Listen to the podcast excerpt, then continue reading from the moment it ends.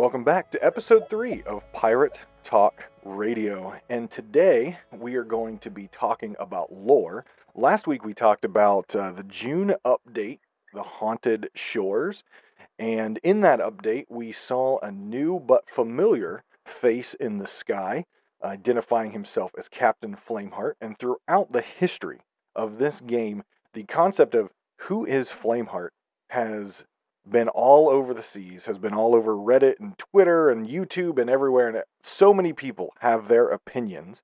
So today I brought fellow cutthroat and lore aficionado who has played this game since the very, very beginning.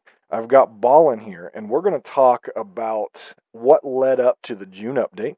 We're going to talk about the June update and what we've learned, and we're going to try to uh, kind of decide who is senior, who is junior, what do we know now, and what do we think is going to happen in the future. So, Ballin, how are you doing today?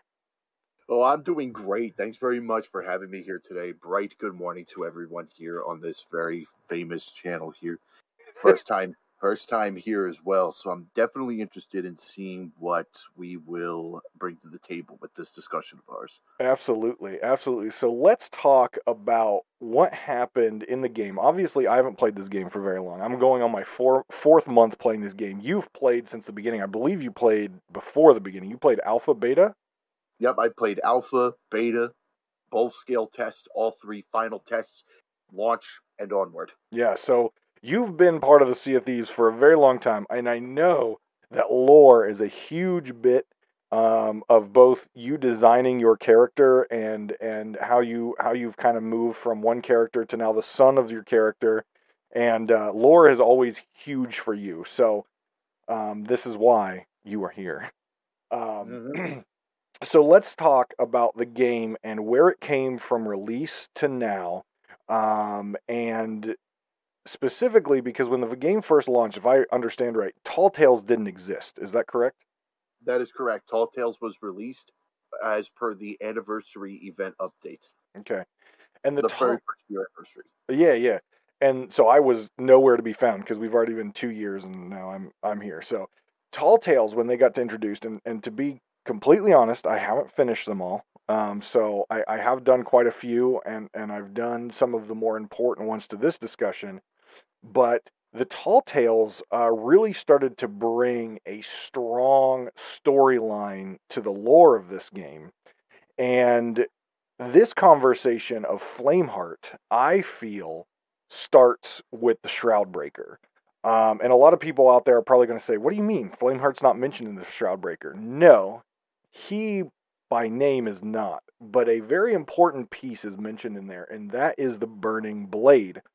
Um, and it's mentioned right there in the Magpie Wing logbook as the ship that sunk them.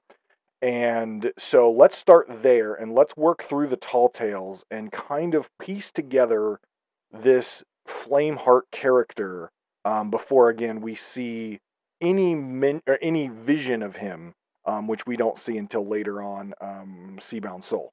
So um, let's start with that. So the Burning Blade. Uh, what can you tell me about the Burning Blade um, as we work through these tall tales? Well, actually, to to kind of bring us back a little bit further, because I've played the game for as long, I would actually say that we have to go back further than the tales. Okay. We have to begin on July the 31st, 2018, when the Cursed Sails um, update came to the Sea of Thieves. Okay with this with this event for anyone who has not seen it what happened was that there was an event where you would have to go around to various places in the sea of thieves and defeat skeleton crews.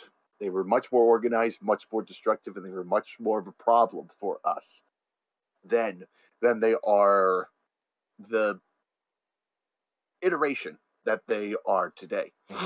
But in the midst of you hunting down these ships and these skeleton crews, a very famous weaponsmith from Golden Sands Outpost, hurt by going by the name of Wanda, W A D N D A, inadvertently became a skeleton. Now, what had happened was that she got herself involved with the macabre and the occult and all of that, that at least involving around the Sea of Thieves, and in her dabbles and her dabbling, she became a skeleton and she became obsessed with finding Flameheart. Now, for people like myself, what allowed me to gauge this is that there's going to be a build up to this. There's going to be something grand for this. But again, we would have to go back even further than the Cursed Tales event. We have to go to the Tales of the Sea of Thieves book, Mhm. to those of you who own it. With this book, and this book alone, this chronicles Flameheart's story, the origins of his ship, the Silver Blade, and how it eventually became the Burning Blade when he, the the Flameheart as a human being, became cursed, and the events leading up to that, which I'm trying not to spoil for people who have not read the book. Right, right. I Yeah. encourage you to read that because the events that occur cause him to be put into the same cursed situation as a couple other members that you will meet along the venture to the shores of gold if you choose to go the tall tales route. Right. So there are two books out there. Um, you're referring to the uh, the the the stories of the the Sea of Thieves, which is one book. You can get these both on Amazon, by the way. I I've got both of them. Um, and and yes, it's it's a journal. Um, it really reads like it's a journal, right? Um, and it's written by. It actually says it's written by a character by the name of Flameheart.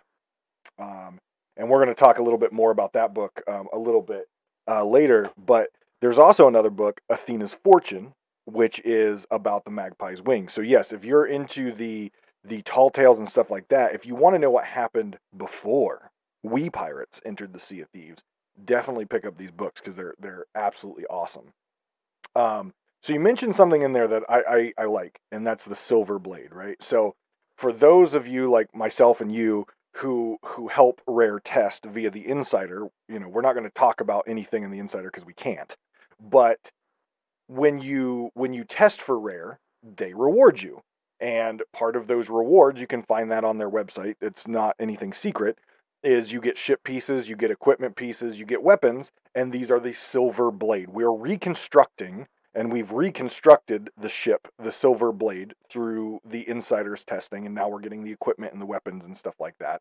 Um, so we have this ship called the Silver Blade, um, and you mentioned um, that it turned into the Burning Blade. Now, I don't feel that same way, and I know other folks don't feel that same way, and we're gonna we're definitely gonna dive into that. Um, but let's continue on with the in-game piece leading up to these tall tales um, and how we get to the burning blade sinking the magpie's wing. Okay. So to explain so to explain that one, this is this is the pirate lord's story that we are hearing here. Mm-hmm. Now, the pirate lord himself, aka Ramsey Singh, aka the sons of the siblings that are a part of the Sea Dogs, DeMarco and Lissetti, respectfully. Mhm. The point of the Burning Blade in the Shroudbreaker um, arc, for lack of better phrasing, in the case of the first tall tale, the Shroudbreaker arc, its place was to be the the anti version. Now, Flameheart and the Burning Blade had already existed when the Magpie's Wing was destroyed. Correct.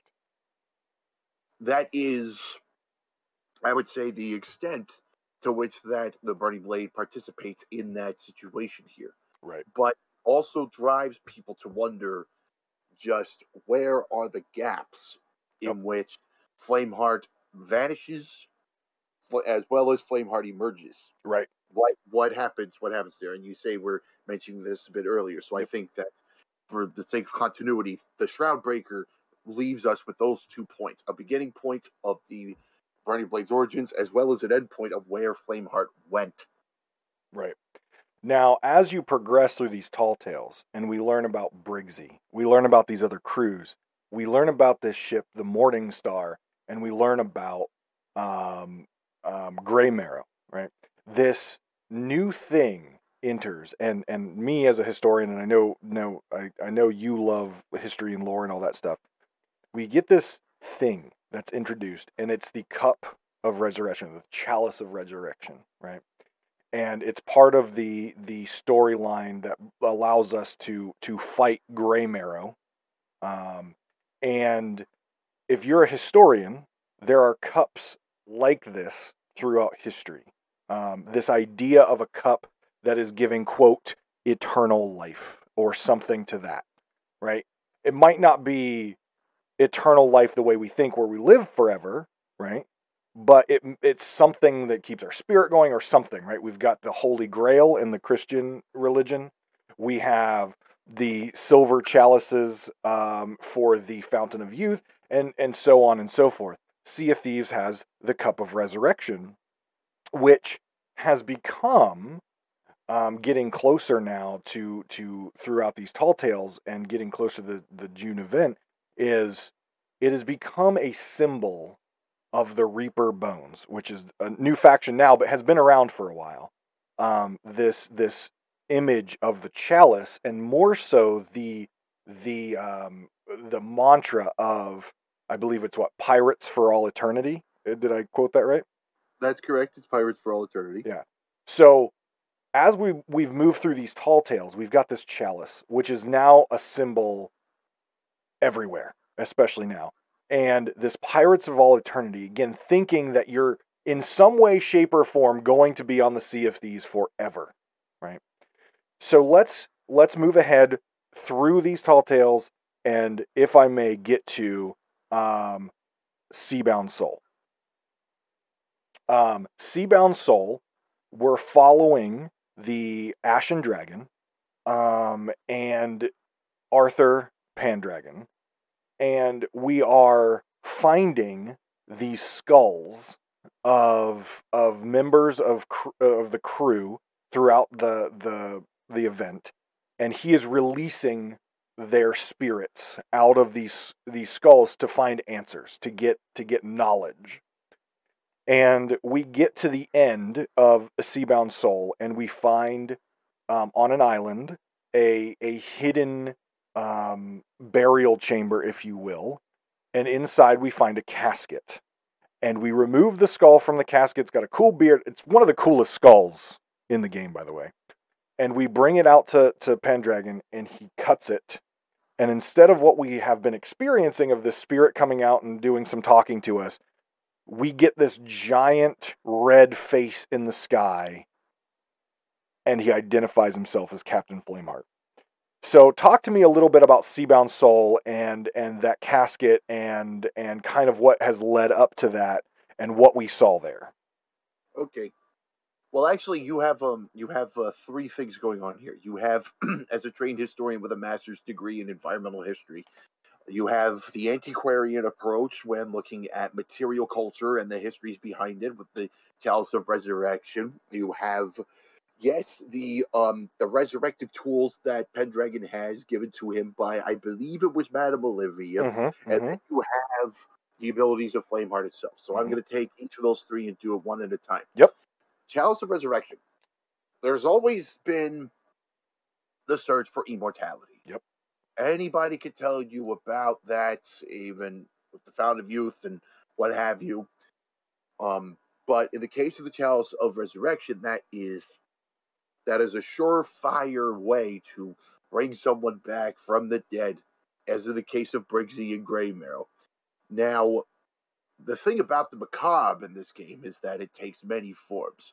You have you have soul transference, you have cursed bodies, you have people who are just stuck where their souls cannot move on in the case of people like Briggsy who did not want to be cursed from the jump. Spoiler alert. Hmm. But in the case of people like Graymarrow, their hatred and their violence and their just their belief in the destructive force that a pirate can have, that is that is something that, in my honest opinion, was something to be rewarded in his case Mhm. because he was so violent, because he was so destructive, because he wanted to burn everything to the ground and then some on his search for the shores of gold.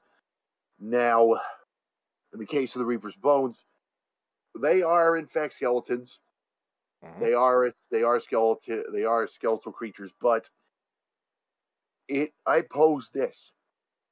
While there are skeletons out there that are regressing that Mhm. became skeletons because they regressed their memories and became more simple and Mhm. single-minded, but still, still as destructive. There are other people like the Reaper's Bones who are skeletons, but they have the abilities to maintain their their memories and their Mhm. thoughts and their singular vision. There is still the destructive nature that skeletons have, Mhm. but they are organized ever more. And in the case of the use of the chalice, that is the that is skeletal speech.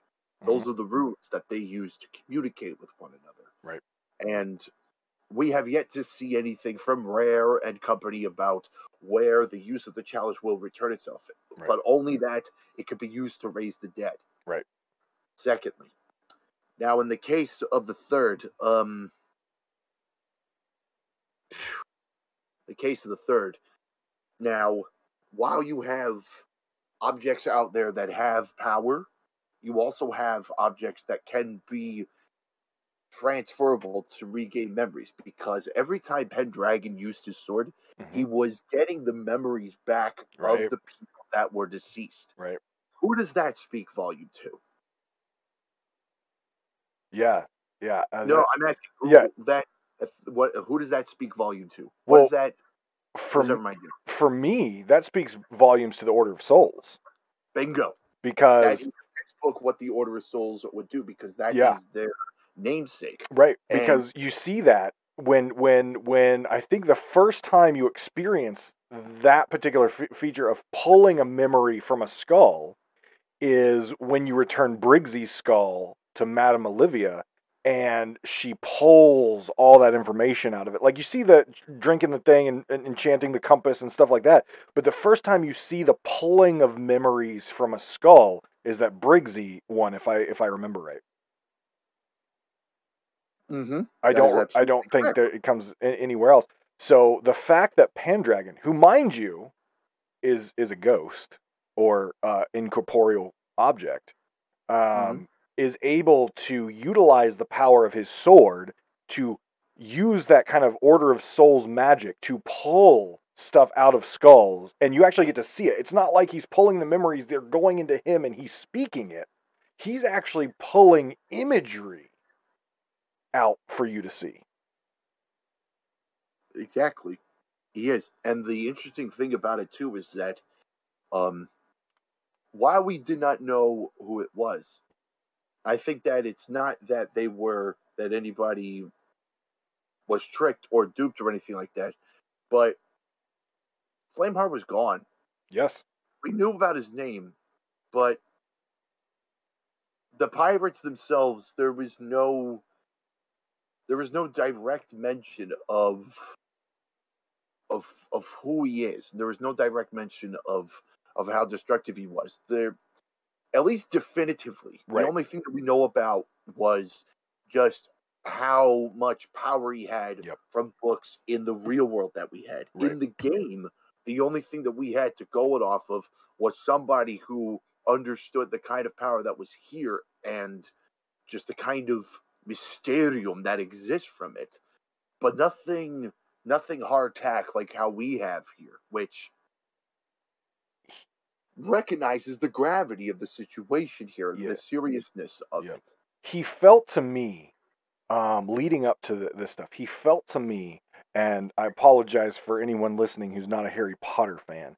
He felt to me like Voldemort, right? He felt to me that ye who shall not be named. Like people knew about his destructive capabilities, but he had been gone for so long.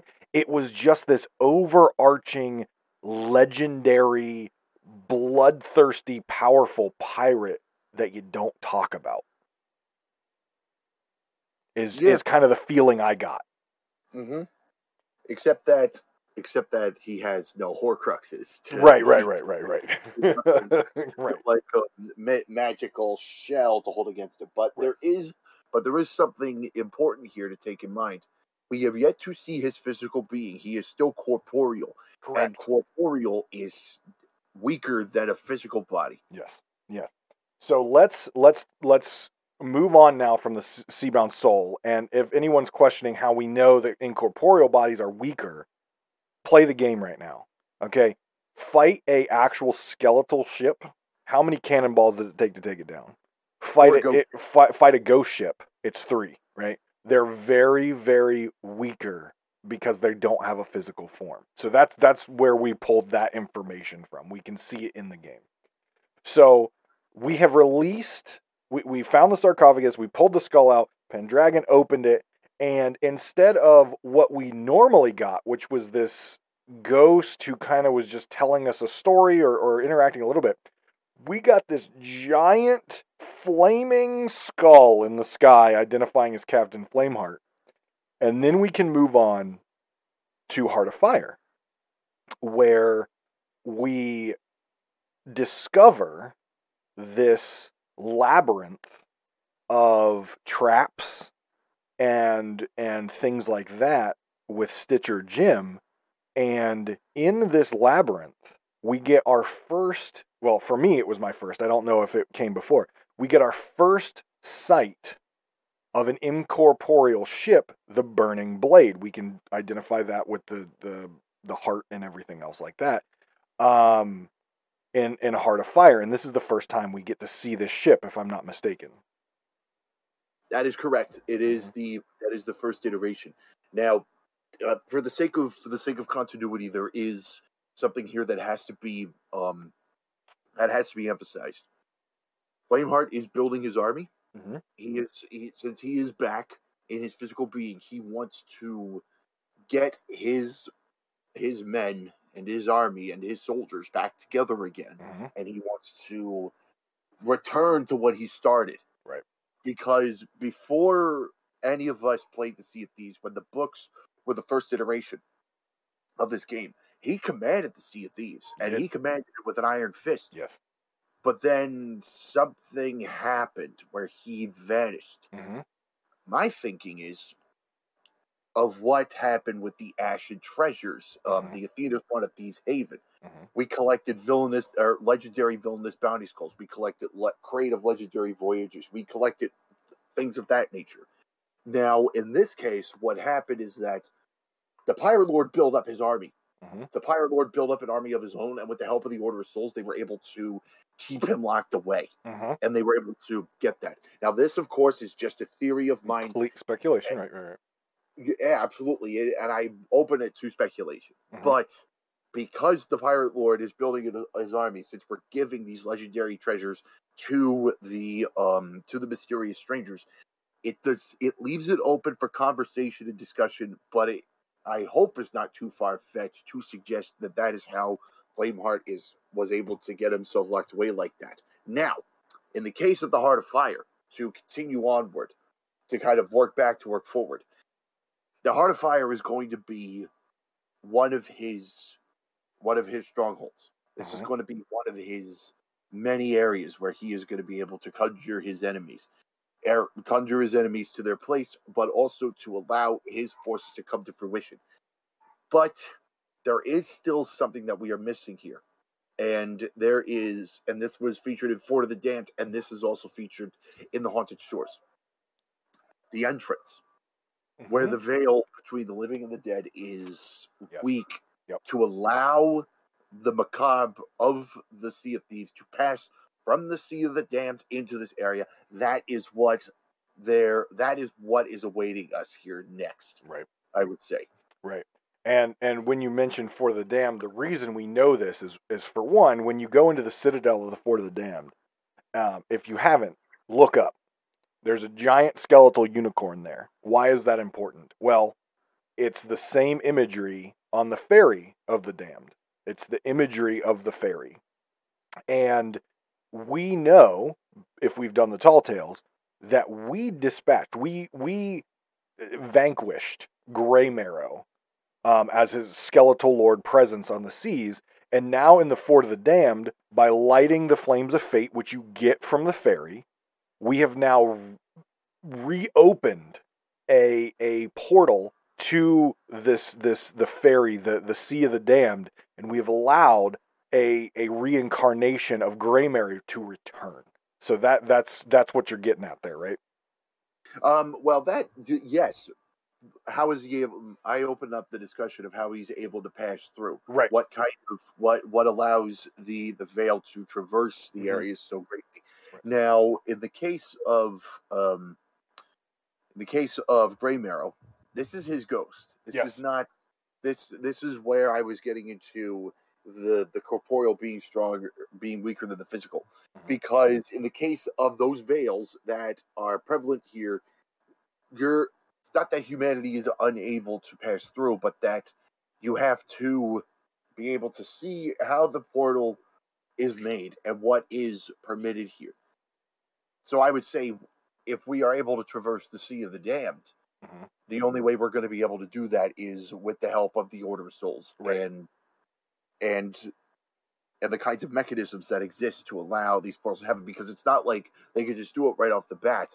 There has to be an anthropological ritual that leads up to it to allow it Right. to exist here. The same way we talk about astral projections, the same way Mhm. that people see visions Right. and spirit walks and walkabouts and whatnot. Mhm. That kind of connection needs to exist in order for it to to be able to progress like that. Right.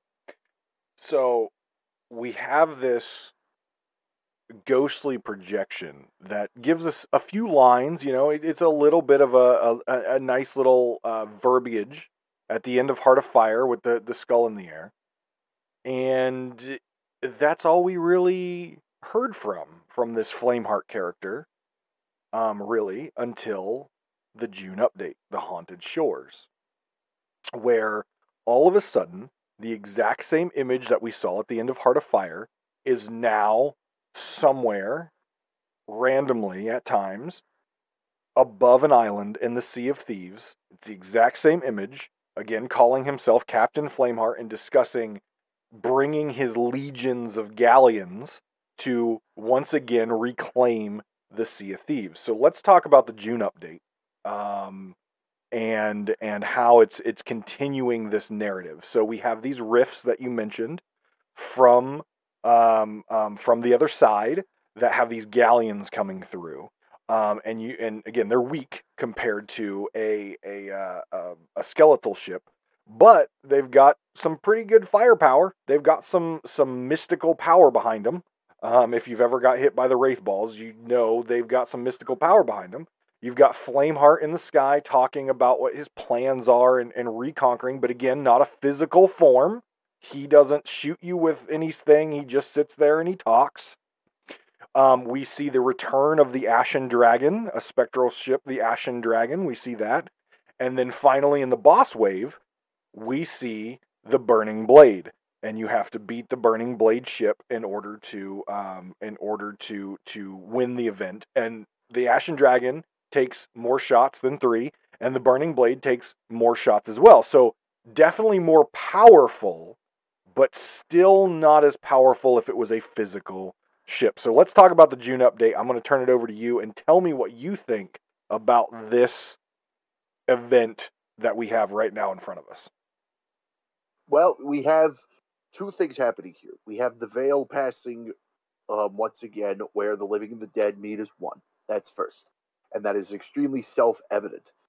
Um, skeleton or ghost ships are able to pass through, and they're able to cause destruction in the name of Flameheart. So that that's pretty self-explanatory.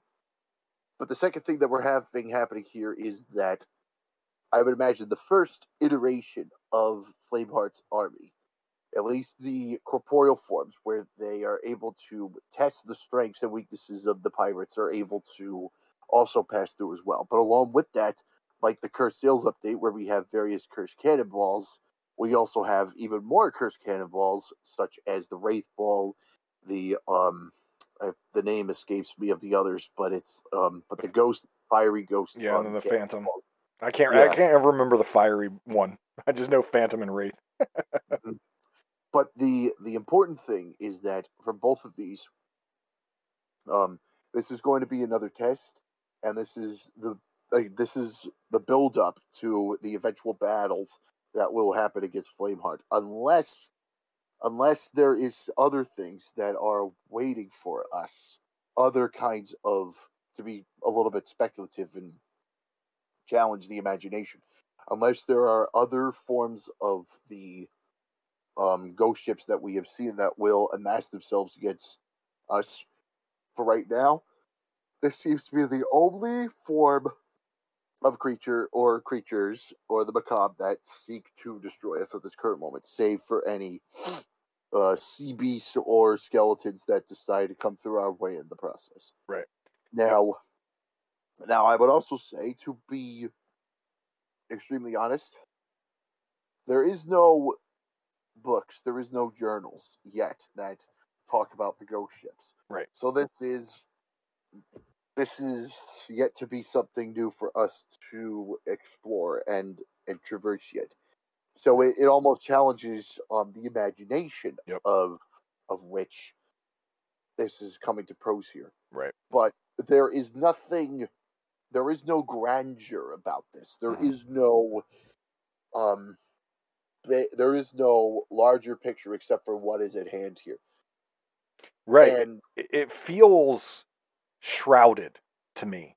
Like Mhm. like as you mentioned, Flameheart is this legendary um, pirate of the seas that no one really talks about. And then we see, you know, Pendragon and that we see his thing, and there's no journals or anything out there. It, it feels like it's sh- something is shrouded over our our vision right now, where these events are happening. We're not 100% sure why and and there's no journals you know the pirate lord's not talking about it we don't know it's just happening so it feels like we're shrouded something is covering our eyes to what is what is what is leading you know what is coming well actually I would say that the um the information is right in front of us. Everything that's happening right in front of us is going to be happening for is happening for a reason. Mhm. And in the case of this Flameheart's army is back Flameheart's back.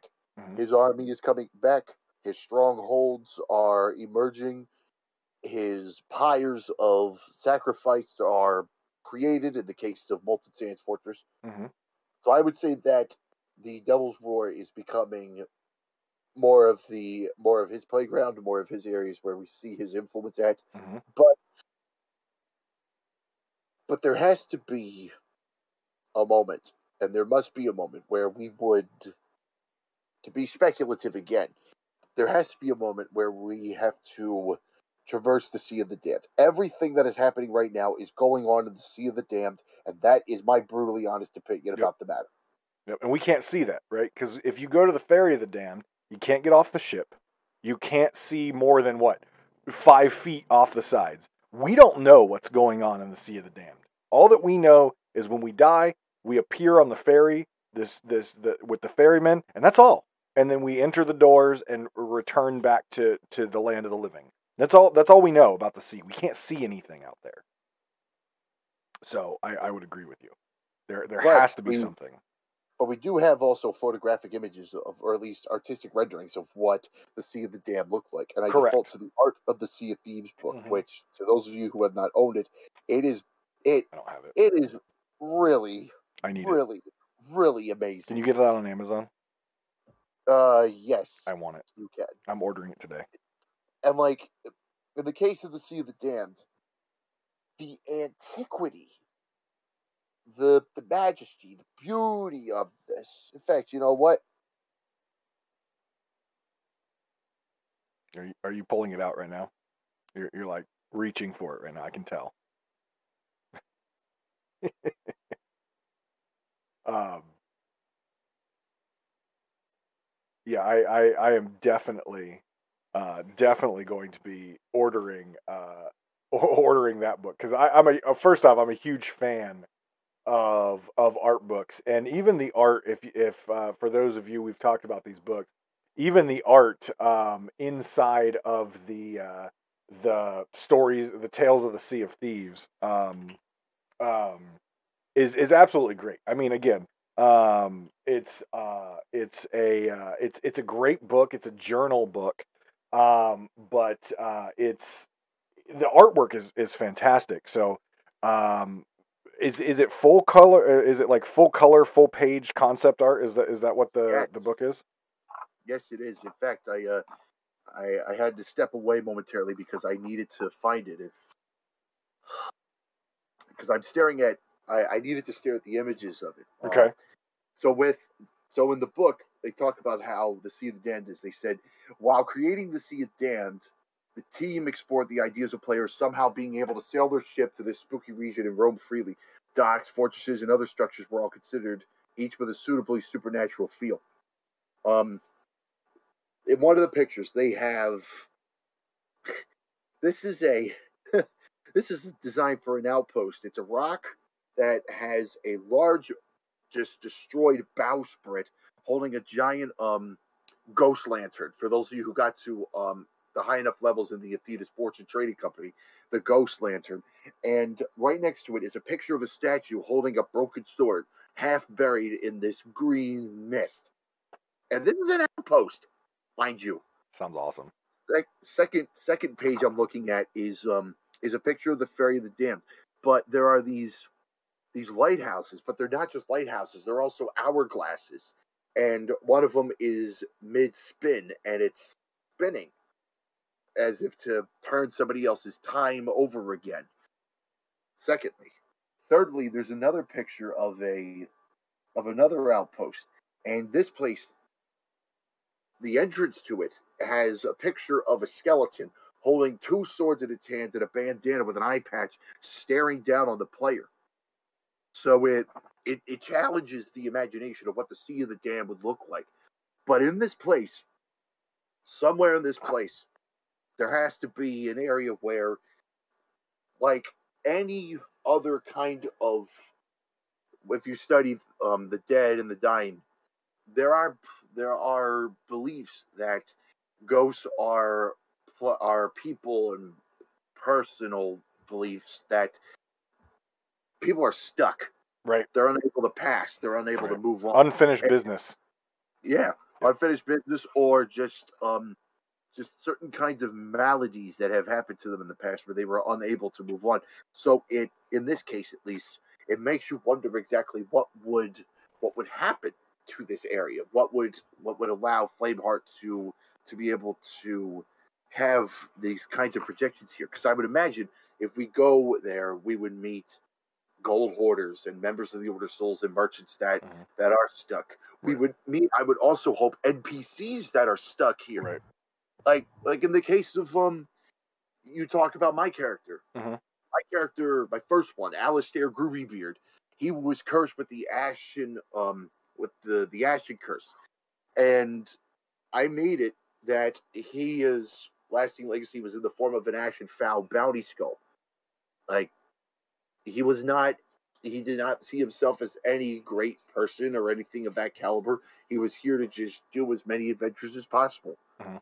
But in this case, it would be interesting to see NPCs in the Sea of the Damned from more than just, if this is the route, from people that are more than just streamers, from people that are more than just content creators, Mhm. from people like myself who don't who don't do audio or video or any of that, but just write books and write stories the Mhm. old the old way, the old school way. Old school, yeah. And and we can we can take those stories and put them out there the same way we did for um, Legends of the Sea. hmm So it, it the, the Sea of the Damned here, this is what's next. Yep. And we need to get there soon to to understand how exactly these areas are able to traverse of this caliber because Right. then it, we're, we're missing stuff. We're, we yeah, there's stuff missing.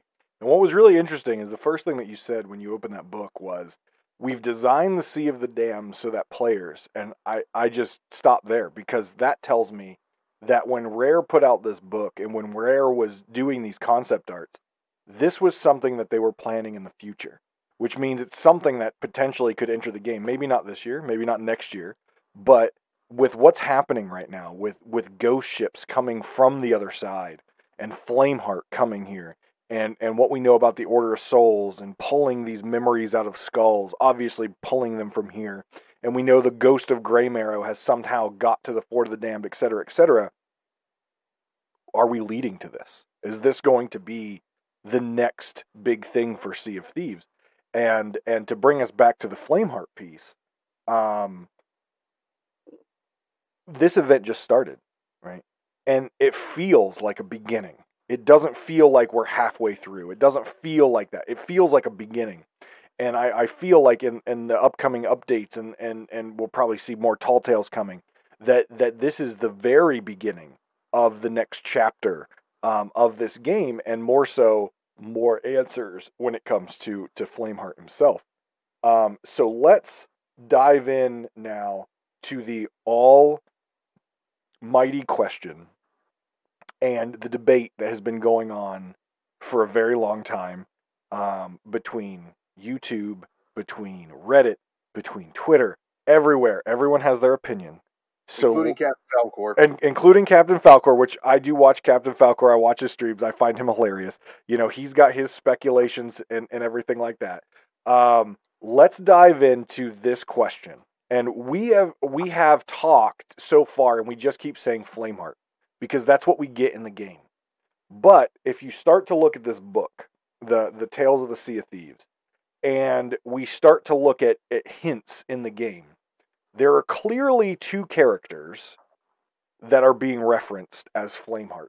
And we have slapped on a title of them just to keep them separate, and that is Flameheart Senior and Flameheart Junior.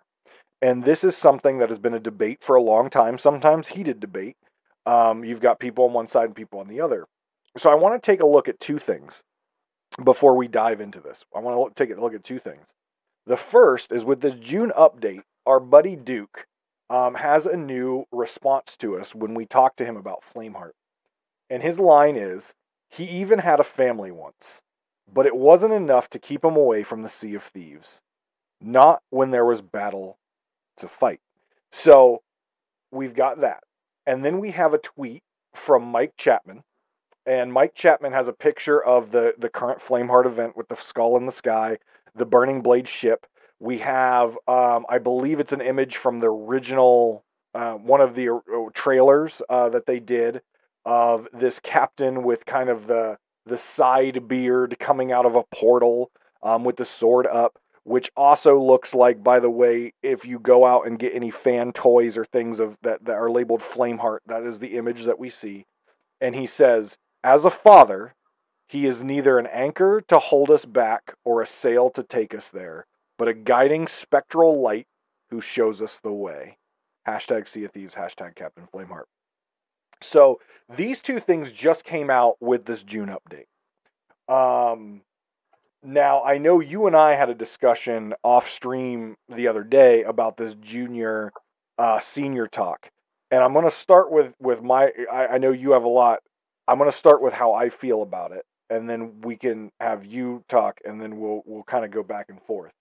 So for me, being a new player, um, I didn't know there were two Flamehearts for a long time.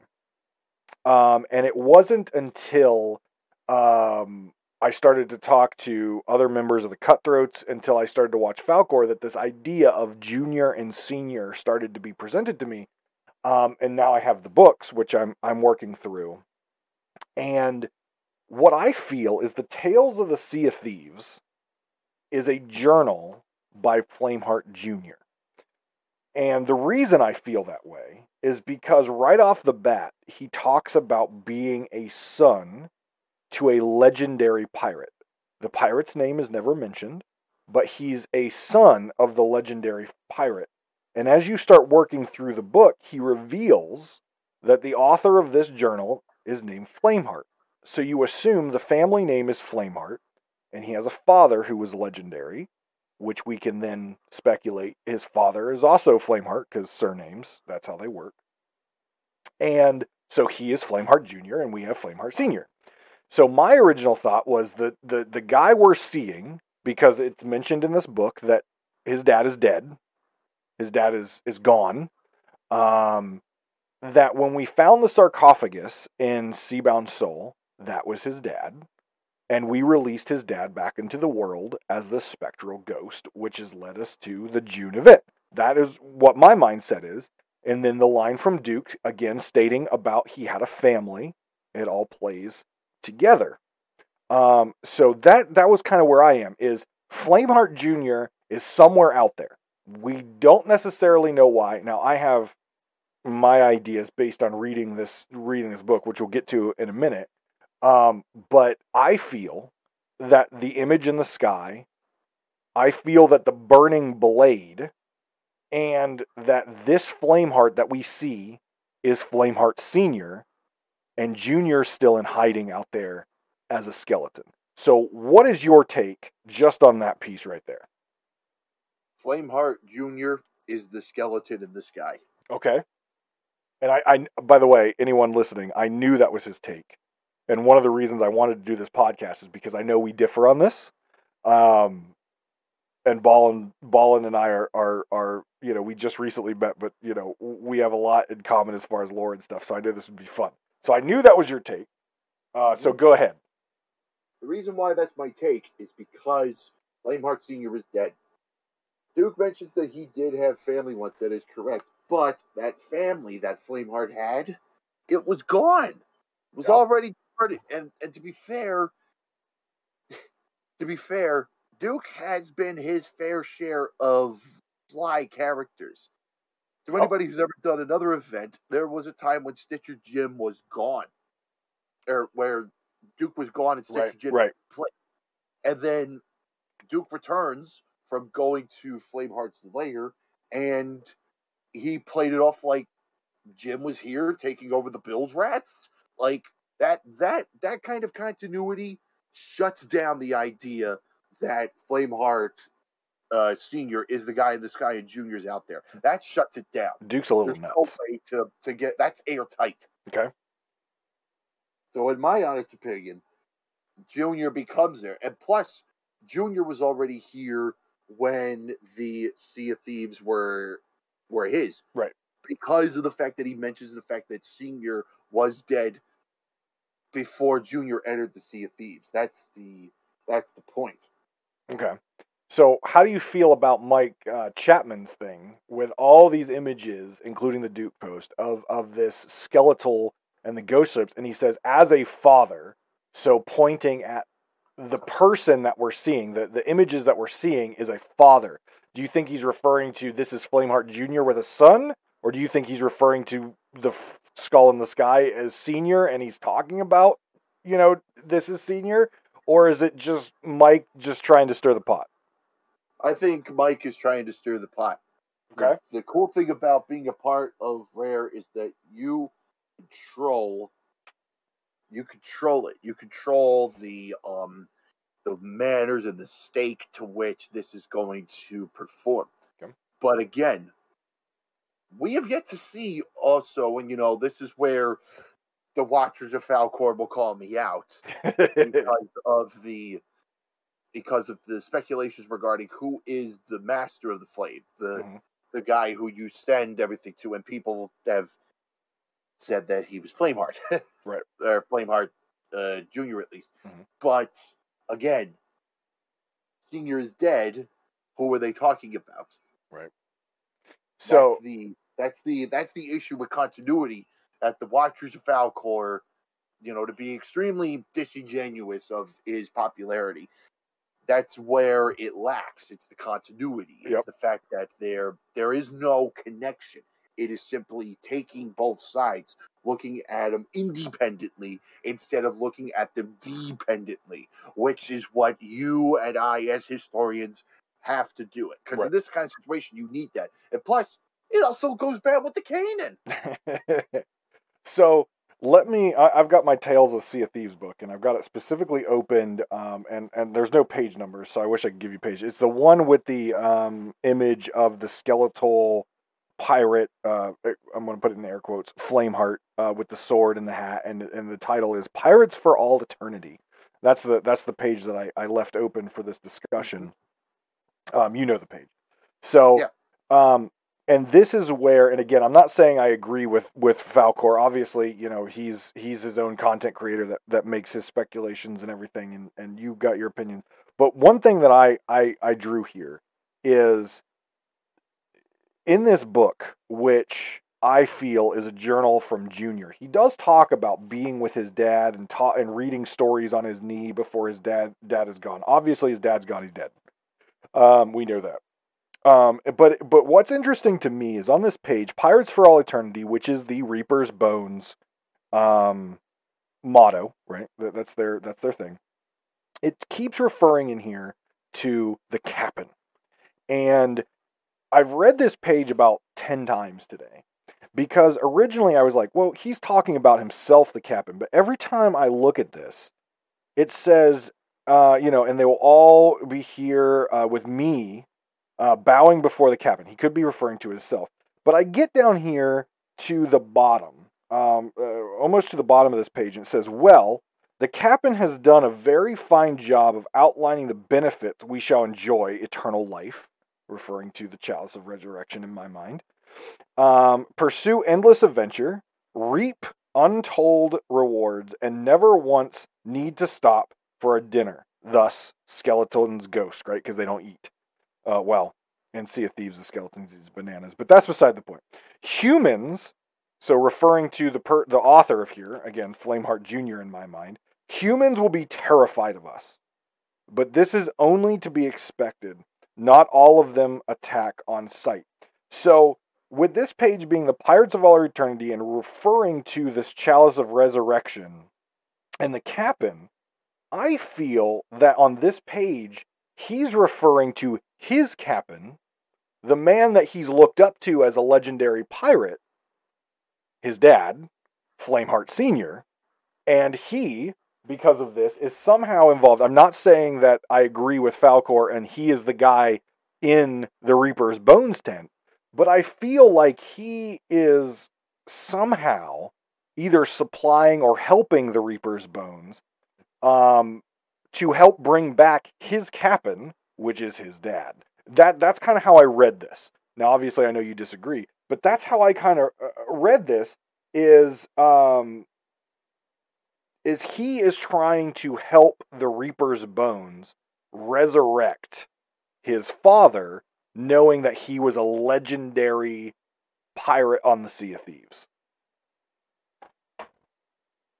Now, you you have a couple of things going on here. Okay, um, the captain, capital C, the captain is yep. a completely different story. Okay, nobody knows who the captain is. Right. Nobody. Nobody knows who the captain is. Not Falcor, not me, not anybody in the cutthroats, not you, not anybody. Nobody right. knows who the captain is. Okay. We only know who the captain is based off of what they say in there. Right. But no, nobody give him a name. Nobody give him a face, body. Correct. Correct. So I am going. So I. So I will hear live today. Shut that down. Anybody tries to come up with speculation, like that, it doesn't work. It's it's it's bad bad investigation to speculate something like that. Okay because at least in the case of Flameheart, there's there's definitive stuff, but mm-hmm. but in this case, we got nothing. Yeah, it's and, complete guess. It's complete one hundred percent speculation. Exactly. So yep. first that okay. Now, in the case of Pirates for All Eternity, that is the connection between Flameheart and the Reaper's Bones that somebody could make the argument for. Mm-hmm. But here's the catch: Do they directly make any notion about saying that Flameheart is their master. They do not. Exactly. They do not. Which go back to my point about how the Reaper's Bones maintains the memories of their point. They maintain the violence and the destruction, but they do not, under any circumstances, have any ties to Flameheart. Correct. As of yet. Correct. Correct. I will agree 100% with you there. Now, what I want to say to that is the Reaper's Bones obviously, regardless of the players who put up that emissary flag, the Reaper's bones are bloodthirsty. They are violent. They are meant to go out and kill you and take your stuff. That is their job. And for me, if you are a bloodthirsty pirate, now now there's two ways to look at this. If you're a bloodthirsty pirate, you want to be the best. But pirates in every image that we have also want the bloodthirstiest legendary captain at the helm. So, no, we don't have any speculation that they're working for Flameheart trying to resurrect him. It's all complete air right now. But for me, wouldn't it make sense that they would want Big Boy Flameheart Sr to be at the helm of their armada because of his legendary status. You want to have you want to have the big Kahuna helping you out, especially if you're if you're uh if you're running the show like that. But you're but there's nothing to determine that. There's No. nothing to you know to say that, and that's that's just where my where you you can't can't just be the fan kid about this kind Right. of stuff. It's it's air. Exactly. You have to you have to wait for the hand to develop and then your theories come about. You but if you have no information for it, you're gonna get debunked. You can't just pull stuff out of your head and think this is a cool idea just to push Right. the envelope. There is Right. no envelope. Mhm. This is the sea of thieves. You can't you can't go by the seat of your pants in a place like this. But you can also change the narrative. You can also stir the pot, as you have said. And Right. That's the that's the beauty of it. It That's is. the that's the cool part about this game, Mhm. and about these books and everything. So, so obviously, you know, we we've we've we've mentioned Falcor um, a couple times, and like I said, I, I find his his content entertaining, regardless of its if it's complete speculation or not. Uh, his streams are funny um, as well. But but and and to to let the listeners know if you don't know who who Captain Falcor is, or you you don't know his stance on this, his stance is that the man in the tent um, with the metal faceplate covering his face is Flameheart Jr. That is his stance. Um, and he he's he, I won't say evidence, but he's got some things that he's pointed out um, with the figurehead of the um, of the the Reapers faction holding a chalice. The the mask is clearly removed. It has a very captain like hat on, glowing eye, skeletal face. Um, so again, complete air because we don't have we don't have hard proof. We don't have journals in the game. We don't have things like that. Um, but th- that's kind of his stance, and I don't agree with it. You know, who a figurehead doesn't a figurehead can tell a story, but nothing says that that figurehead is actually Flameheart Jr. Nothing says that. You know, there is nothing that says Flameheart Jr. is the guy in the Reaper tent, right? Complete air, complete speculation. Um, with that said, do I think Flameheart Jr. is somehow trying to get the Reapers to work with him? Sure. I could see that happening. But again, complete speculation. Um, Pirates of All Eternity, the Chalice, all this stuff that he was obsessed with and and and stuff like that is written all over the Reaper's bone. Again, all speculation. Um, but at this point, where we are in the story, there's a lot of speculation that we can have fun with because we don't know. Um, we don't know. So I don't know if you have have anything more to say on on the Reaper's bones or anything like that. Any take that you have any more on that? I actually do. Okay, I have. Um, I do have much more to say about Go. them. go. When it comes to the Reaper's Bones, their mission is simple: burn everything down. That is a foregone conclusion. I But- totally thought their mission was to run away from other ships. Hmm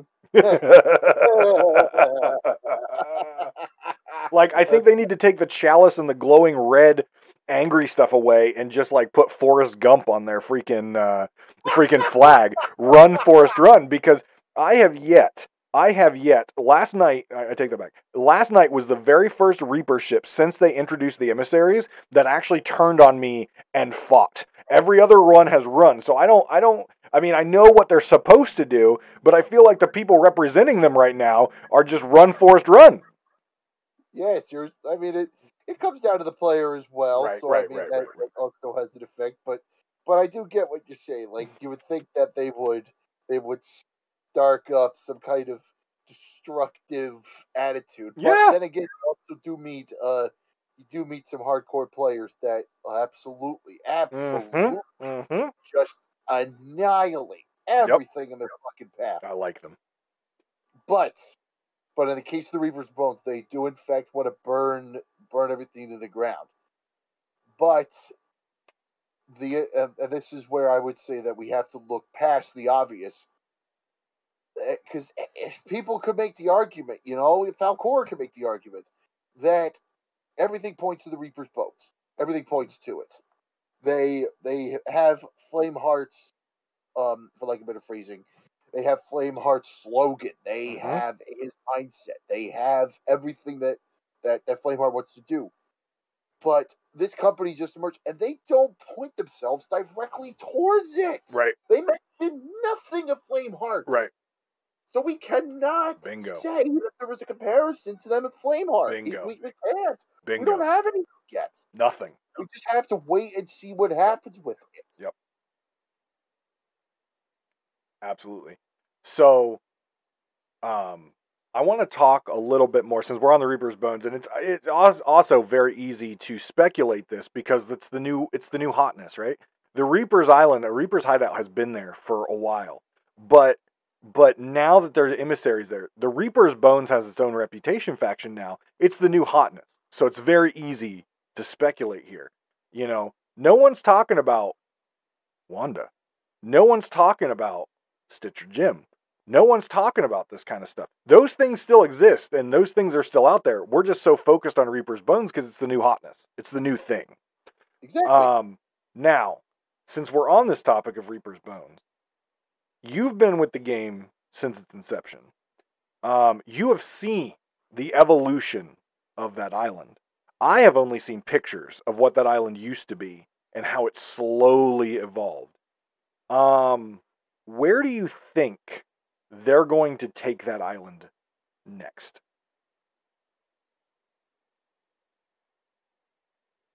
there's going to be there's going to be a major war between the pirate lord and whatever whatever Reaper's Bones flame hearts or whatever comes next Mhm. and if there is a battle to be had there may be something that's caught in the crossfire Okay. and i would say that the reaper's hideout is going to be something that's caught in that crossfire It's very maybe from an accident, maybe something that's from misconstrued, but I can only speculate about that. I have Right, no right. No one does. information that successfully makes it aware about to myself about what and who it all is. You know, Mhm. that's what that's what confuses. Um, that's I'm sorry, not confuses. That's what challenges me to think. Mhm. And that's what also challenges me to reread everything because I've Right. been rereading all my stuff because I, I felt like there was something that I was missing. missing right like i said that shroud it feels like we're shrouded on on Mm-hmm. something going on right now um but one thing that that i that i feel like i can put my my foot down just knowing world history right? That started as an island. We had a little like shack on it right? And and it and it went up to like a little tent thing with a with a gal in it right? There was a there was a well, it, it resembled a female right? Dress and everything. Now all of a sudden there is and and I, I don't want to say it's a girl i don't want to say it's a guy. Obviously there's no identifiable features in the northern area which would identify it as a girl so we can assume it's a guy but we can't. Maybe it's whatever. But she's now gone and now there's this new character there with a new look. And clearly that island is preparing for something because there are towers on it there are now walls on it there are cannons on it. It is starting to build itself like a miniature fortress. So clearly something is building and they're preparing for some sort of siege, some sort of battle, some sort that they're building a stronghold on on on the Reaper hideout. Agreed. Um, so so who knows if they're going to get caught in the crossfire? Who knows if they're going to instigate something? But they are clearly evolving their defenses and that structure there. And we don't know what happened to the gal that we used to turn stuff into. We don't know who this guy is or this gal who's in the Reaper PJs there. All that all that we can tell is they're building something. And and quite frankly, I'm excited to see what that island becomes. Um, and are they going to instigate? I, I'm excited to see in the next couple updates if we see anything in the next couple updates. I'm excited to see where this Reapers faction goes and how they play into this broader storyline of of the rift between the worlds. Agreed. And I think that that's what is going to really, really challenge our imagination Mhm. as well. Mm-hmm. Mm-hmm. Um.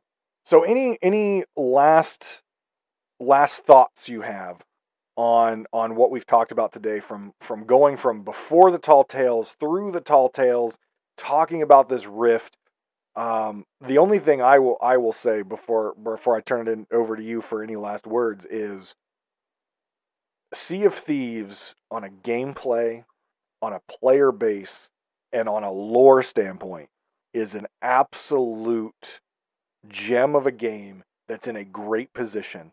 There is so much unknown on the story that allows us to do things like speculate, think, um, adventure, and try to put together what they're going to do. Because the only folks who know are the folks at Rare writing this story.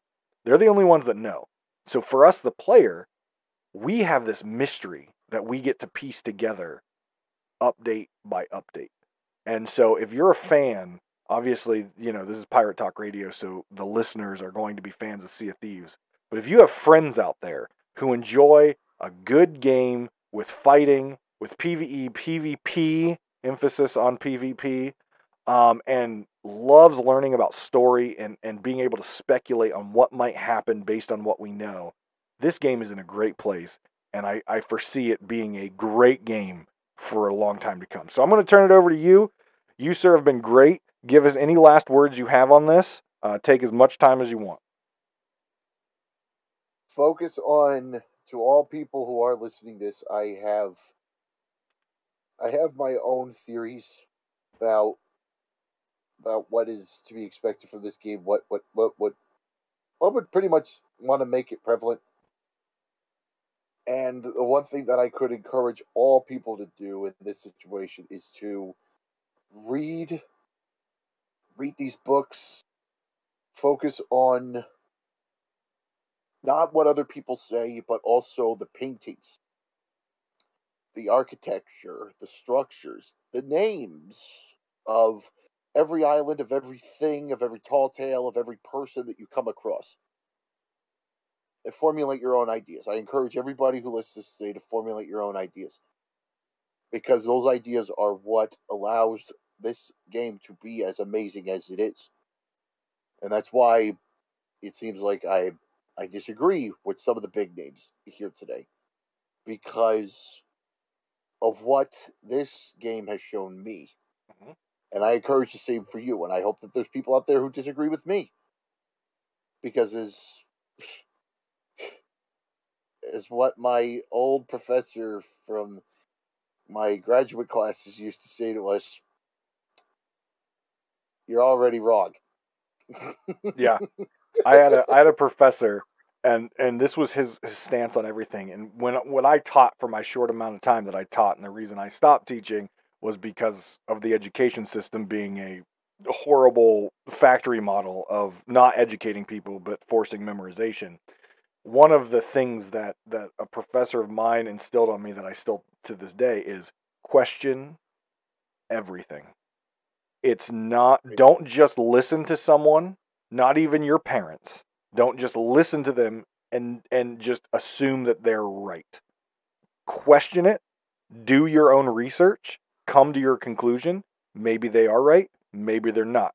But at least you formed your own opinion and your own mindset based on your research and your questions. And that's true not just to this game and this discussion. That's true to everything in life. Mm-hmm. So, I want to thank you very much for being the guest today. I'm sure, I, I know for a fact that we're gonna have more lore uh, episodes in the, in the future about other topics. This is just a hot topic right now that I wanted to talk about. Um, so I know we're gonna have you back. We're gonna talk more about different things. Um, but I encourage everyone, as Ballin has, go on Amazon, get yourself the Tales of the Sea of Thieves. It's not that expensive, and get yourself Athena's Fortune. Read those. You'll learn the history. You'll learn more about this game. You'll learn where you, as a pirate on the maiden voyage, fit into this game as you go through the tall tales. And you'll learn a lot more about some of these characters that you hear about and some of these uh, NPCs that you, you interact with as you sail. Um, but thank you very much, Ballin. We'll definitely have you back. Um, yeah, thank you very much for having me. Not a problem.